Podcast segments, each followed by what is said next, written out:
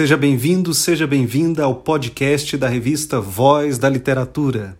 Eu sou Rafael Voit, editor da revista, e o tema do nosso segundo podcast é o livro Terra Papagalorum, lançado pela Imprensa Oficial de São Paulo no final de 2019 e que revela uma nova dimensão do trabalho poético de Paulo Vanzolini. Paulo Vanzolini poderia dispensar apresentações. Porém, em um país como o nosso, em que várias personalidades de nossa cultura caem em profundo esquecimento, ou muitas sequer são reconhecidas, uma apresentação de Vanzolini não é nada demais. Formado em medicina pela USP em 1947, Paulo Vanzolini tornou-se popular como compositor de sambas. Ronda, interpretada por diversas vozes, como Inesita Barroso e Nelson Gonçalves, é uma das pérolas de seu cancioneiro. Outra, como Volta por Cima, carrega mais alguns versos marcantes. Levanta, sacode a poeira e dá a volta por cima. Quem nunca escutou? Cantada belíssimamente por diversos intérpretes, como Aracide Almeida, Noite Ilustrada e Bete Carvalho. O compositor Vanzolini tem perto de 75 canções escritas. Paulo Vanzolini conciliou sua veia de compositor de sambas com a sua carreira de zoólogo.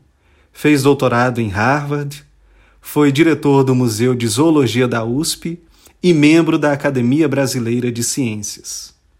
Produziu mais de uma centena de trabalhos acadêmicos e elaborou a reconhecida Teoria do Refúgio, que explica a biodiversidade das florestas amazônica e atlântica do Brasil, juntamente com Aziz Absaber e o americano Ernest Williams.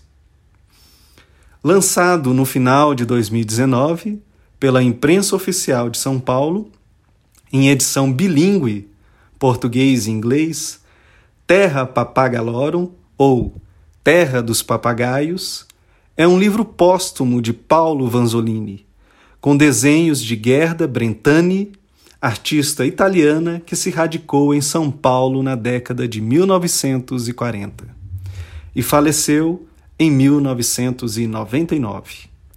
Terra Papagalorum estava aguardando publicação desde a década de 1980. Foi Cecília Charlat, coordenadora editorial da Imprensa Oficial de São Paulo, quem organizou a obra e escreveu seu pós-fácil.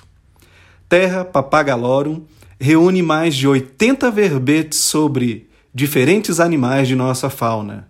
Porém, não são verbetes científicos escritos pelo zoólogo Vanzolini, mas sim textos leves, um híbrido entre poesia e coloquialidade, de um Vanzolini poeta, observador e amante da natureza.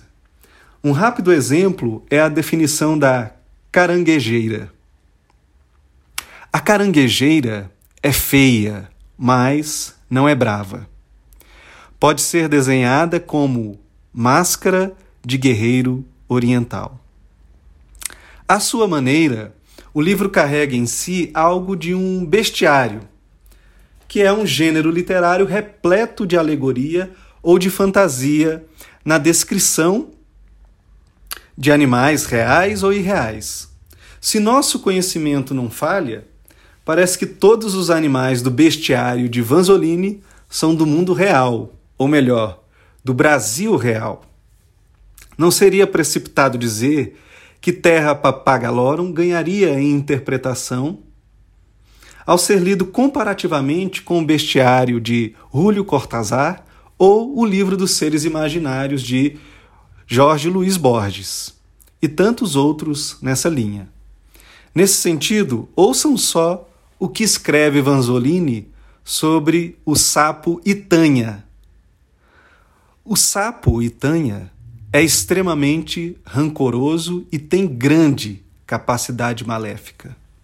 Experimente dar um pontapé na Itanha. Experimente só. Ele entra na tua casa quando você estiver dormindo, sobe no teu peito e faz um montão de espuma, até te sufocar. De manhã você está duro. Há alguns animais apenas ilustrados por Gerda Brentani, sem textos de Vanzolini, como se os traços da artista bastassem e lançassem ao leitor a tarefa de descrever a espécie em destaque. Por vezes, o texto de Vanzolini dialoga diretamente com Gerda. Abre aspas. Com esta piramboia de pernas tão desenvolvidas, não sei se Gerda estava pensando no passado ou no futuro. Fecha aspas. Cabe ressaltar que Vanzolini escreveu os textos de Terra Papagalorum a partir dos desenhos de Gerda. Muitas das ilustrações datam do início da década de 1960. Em texto escrito para outro livro de Gerda Brentani, intitulado Pequeno Bestiário Brasileiro, o poeta Vanzolini caracteriza o trabalho da artista da seguinte maneira: Os bichos que os olhos dela veem e as mãos exatas recriam têm uma doce humanidade animal, um ar de participação irônica, uma cumplicidade implícita. É o que lemos também em Terra Papagalorum.